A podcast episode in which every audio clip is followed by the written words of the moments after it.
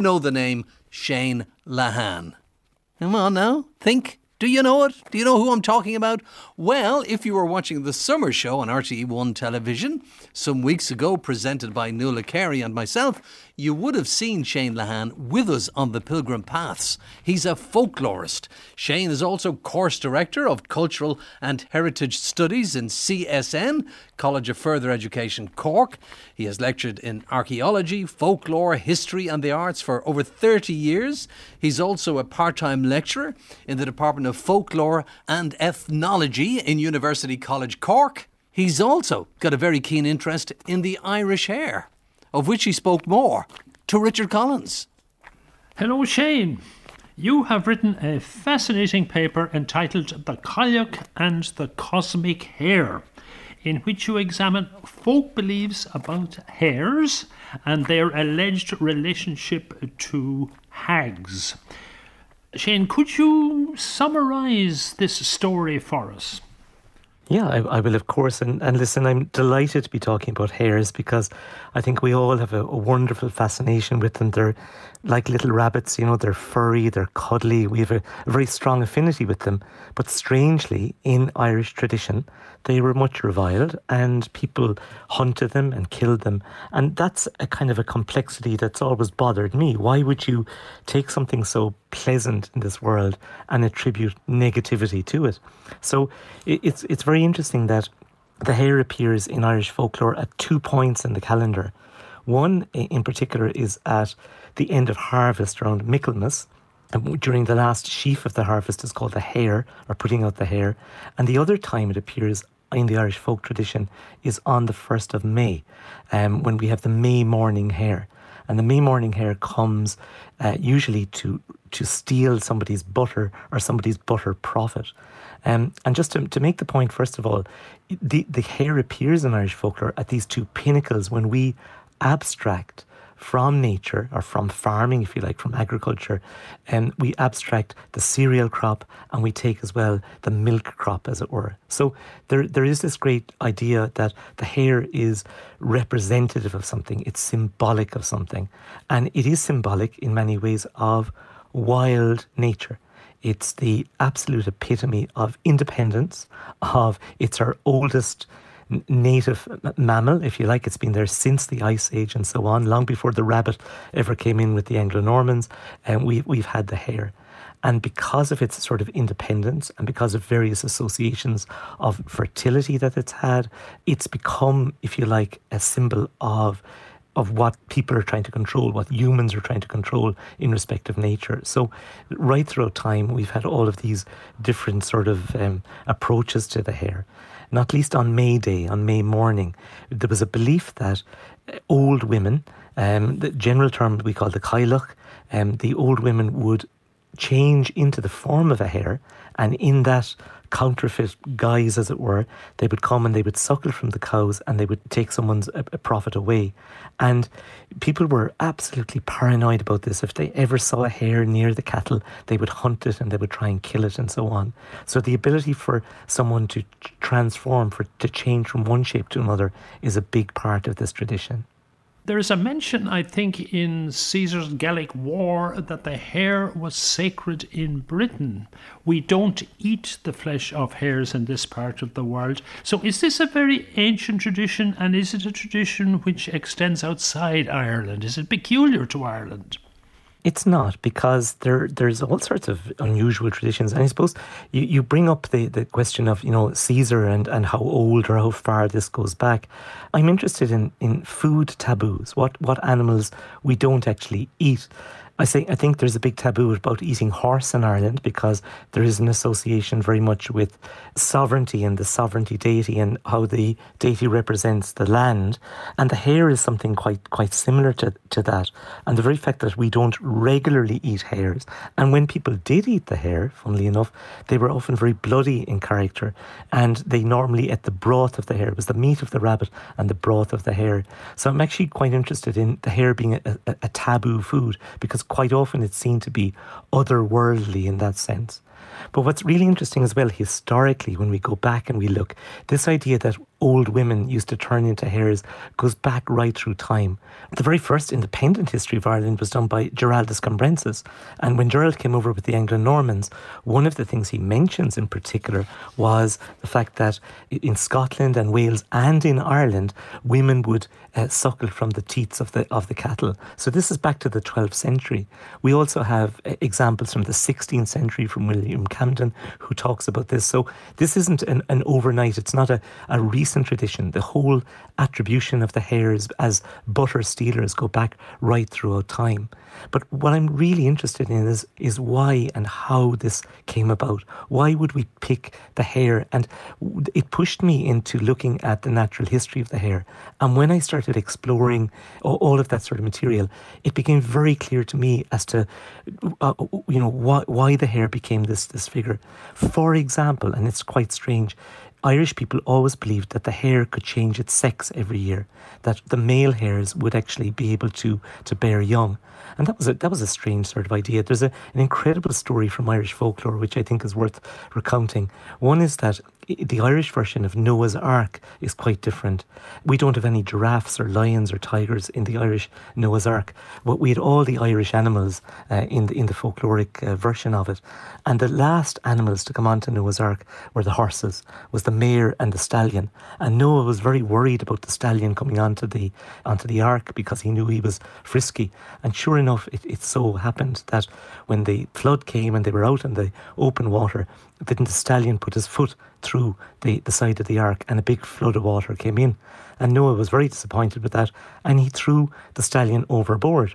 And all he could do then was to grab the smallest little animal, not quite the smallest, but the one most convenient, was the doe, was the female hare, and he plugged the hole that was there with the female hare and killed her, of course, in the process. So after that, it always happens then that to allow the whole race to procreate, the males are supposed to be able to change their sex every year and to bear young. But that makes it interesting in itself because the hare is nearly always considered to be female. The hare is nocturnal. It comes out at nighttime. It looks after its young. It doesn't have any solid place where it lives. The Irish hare actually moves around. It doesn't have a form. It doesn't have a set. It takes any piece of common ground and it sneaks itself in.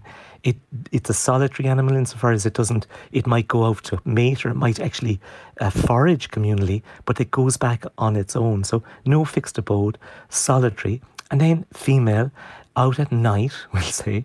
And then if I keep going on those sort of ideas, there's so many sort of different attributes that the hare has. One of the things is that it's a very fine mother. It has great maternal instincts. And every year when it mates, it will have maybe 3 or 4 litters every year. And in doing so, maybe 4 leverets at each time.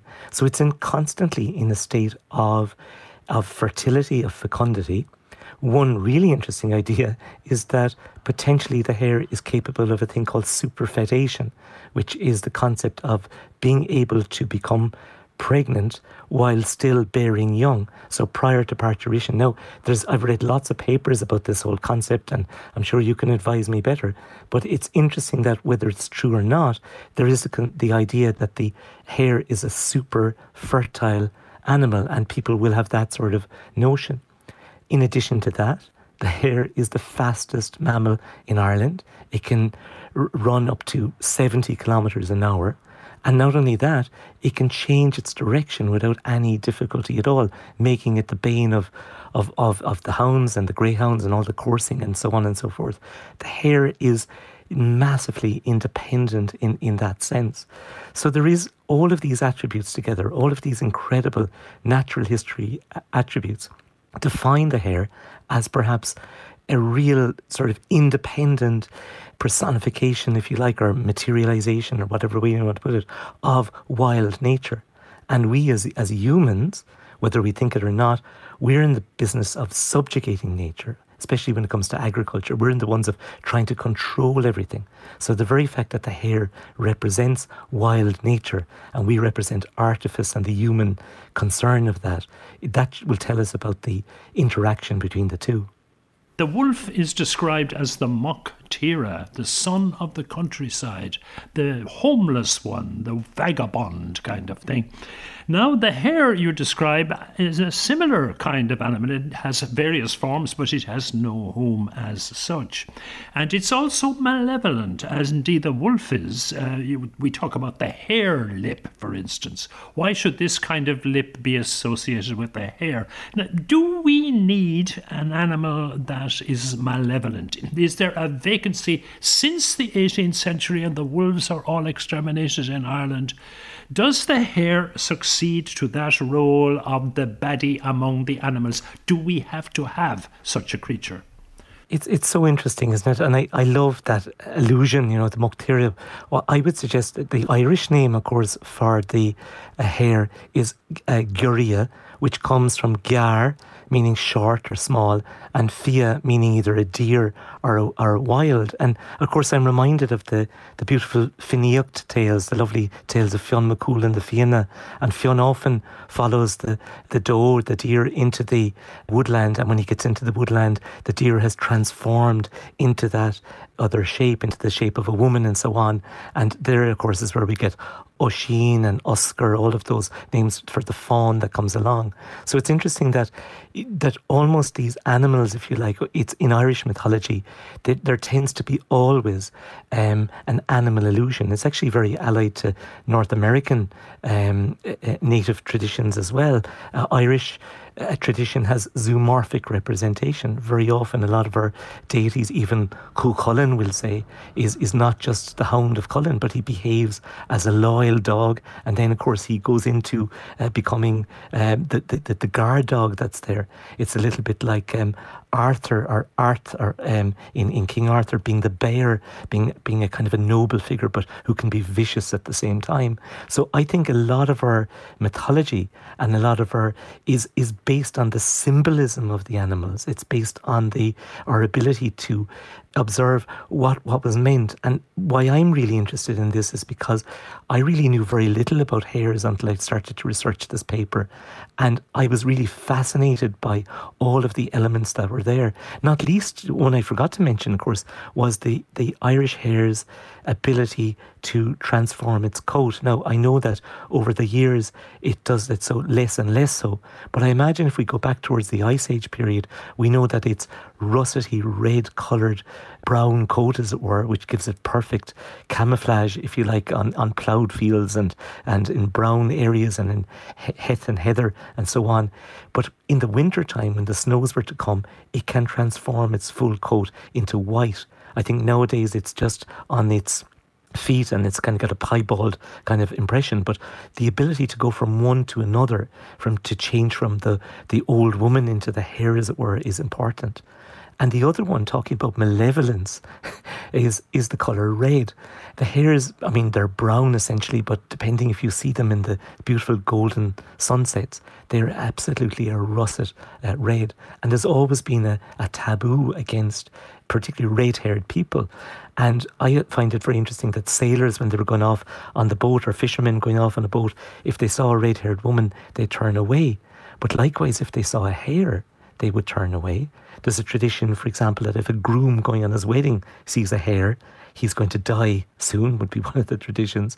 But as well, hare, along with both pig and fox, they were words that were not allowed to be spoken on board a boat. And you would instead use the term iron, or you would call them, sometimes you call them 9 irons. And these were a set of charms that were used. So the word hare was even taboo. What I'm really interested in is that the things that were used to kill the hare or to go at the hare are all objects of major human artifice and civilization, if you want to use that term. Fire, iron, salt, guns, dogs, all of these things represent the pinnacle of human artifice. And often what we see is nature versus the human, and that's why the hare becomes a symbol in that sort of never-ending sort of process. You mentioned turning white. The hares in Scotland, they are a separate race to ours, of course, the mountain hare. They turn white in winter to match the snow, and of course in Ireland, presumably during the Little Ice Age, they would have turned white here. So as you say, transformation, change is part of the hare's biology. You also mention femininity. Is there a fear of the feminine being expressed in this in some kind of way? I think of Sheela na gigs images, and then you go on. There's vampires, and they need a silver bullet to kill them, so it was thought, and hares, I gather, needed silver bullets in mythology to kill them here. So we're bringing together fertility, malevolence, and the dangers which females present. What would Freud and Jung think of all this? I suppose one of the most significant things to think about is the most popular folktale that's told about the hare on May morning. And what happens here is that usually the farmer will see a hare suckling from its cattle and so on. Rather than damaging the cattle, he usually will pick up something like a sharp pike, an iron pike, and he will jab it down. And usually what he does is that he will injure the hare and draw blood from the hare. But the hare would normally be gone out and would never be seen again. But because it's injured, it's a little bit lame. And the farmer, he continues after the hare, and usually he sees it going into a little house or into a window.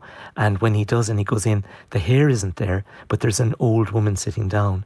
And usually in the stories what happens is that he will lift the woman's skirt and he will see the blood that was there, and he will know that she was the hare stealing his milk. So this very strong tradition is very interesting, because it's a rather unusual thing to lift up the woman's skirt and to see if she's bleeding. But a lot of the scholars have suggested that this relates to the subjugation almost of the woman, to subjugate her in that way. And as crazy as that sounds, it goes back then to the whole idea that our relationship with nature and with the planet, as it were, is a relationship where we are the ones who are trying to control the female cosmic agency, the Mother Earth, if you like. And our ability to do that with our iron or with our salt or with our guns and all of the things we have, that's the kind of symbol that we're talking about here. So this is a very strong element. It's not so much that it's about the female, it's about humans and the planet, and that's seen as a relationship that's there. And it is, I think, a really interesting way of observing this rather unusual small folktale, if you like, the folktale of the hare that steals the milk and is injured by the farmer and so on, and the transformation that takes place. I think we have to view it in that context. Now, people until fairly recent times were much more in contact with nature and the animals in the wild than we are now. We've become very alienated from the natural world, but that is a very recent development. So people not so long ago would encounter things like hares a great deal. Is there any basis for this thing about the hare suckling from the cattle? I've never heard of that in the natural history side of the thing. I wonder, is there any basis for that? Well, when I'm giving my lectures and so on, I would always try to illustrate them as best I can. And the closest I actually managed to get were some kittens suckling from the cattle as a photograph. So it kind of was enough for me to think that, yes, this could potentially be the case, because I suppose hares are mammals and hares lactate, and they look after their young very, very well. I know that they hide their young, and they usually leave them not to draw attention to them. And then what happens is that they will come back and they will call them, they will vocalize and call them to them, usually two at a time. And you will see them nursing their young. So certainly they would have a knowledge of lactation and of milking and so on.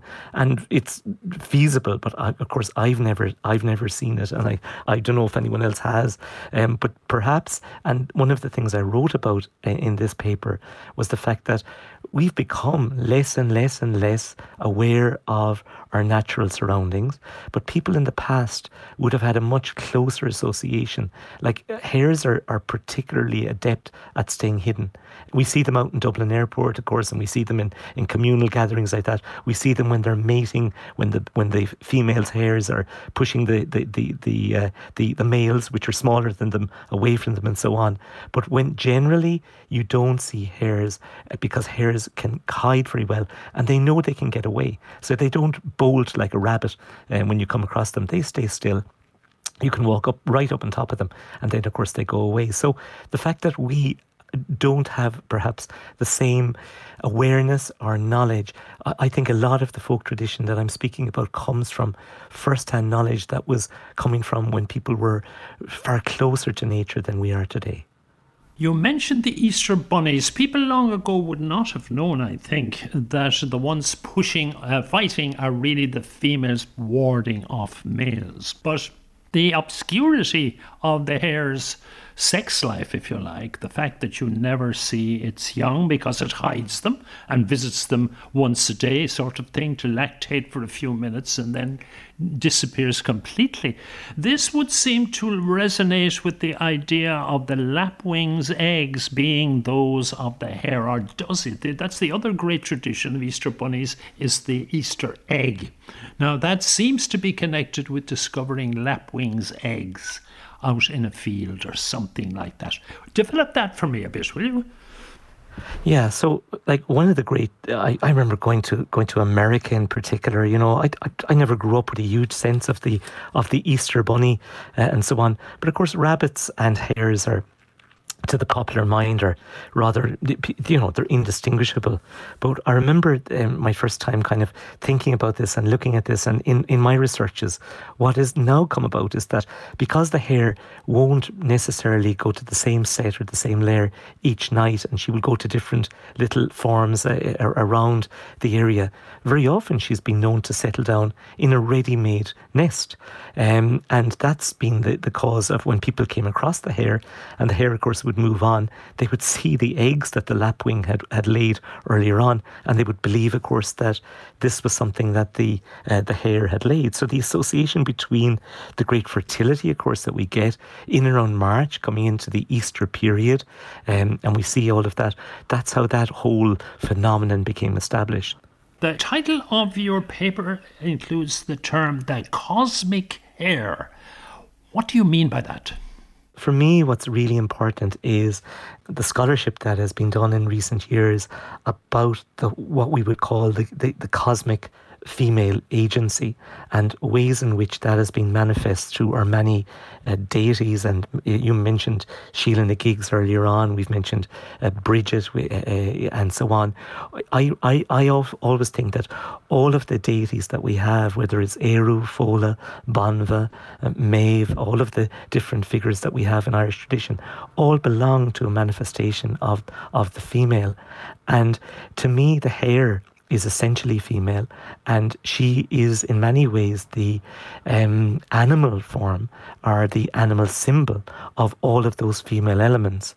And the entire sort of concept that we have of the king, as it were, mating with the female, the marriage between the human artifice and the nature, as it were, which is what life is all about on this planet, the sense of respect between those and everyone else. I think we have to be very aware of that.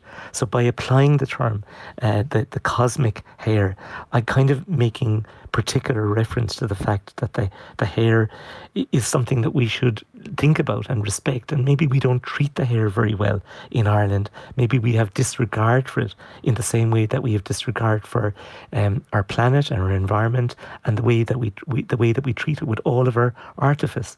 This is a story which goes back right through time. It's a concern that has been there through our mythology, through our history, through our folklore. So by giving it that title, I want people to think that this isn't just some ancient kind of story, but there's a lesson in this for all of us. Richard Collins there talking to Shane Lahan, and you can read Shane's paper in full on our website, rte.ie/Mooney.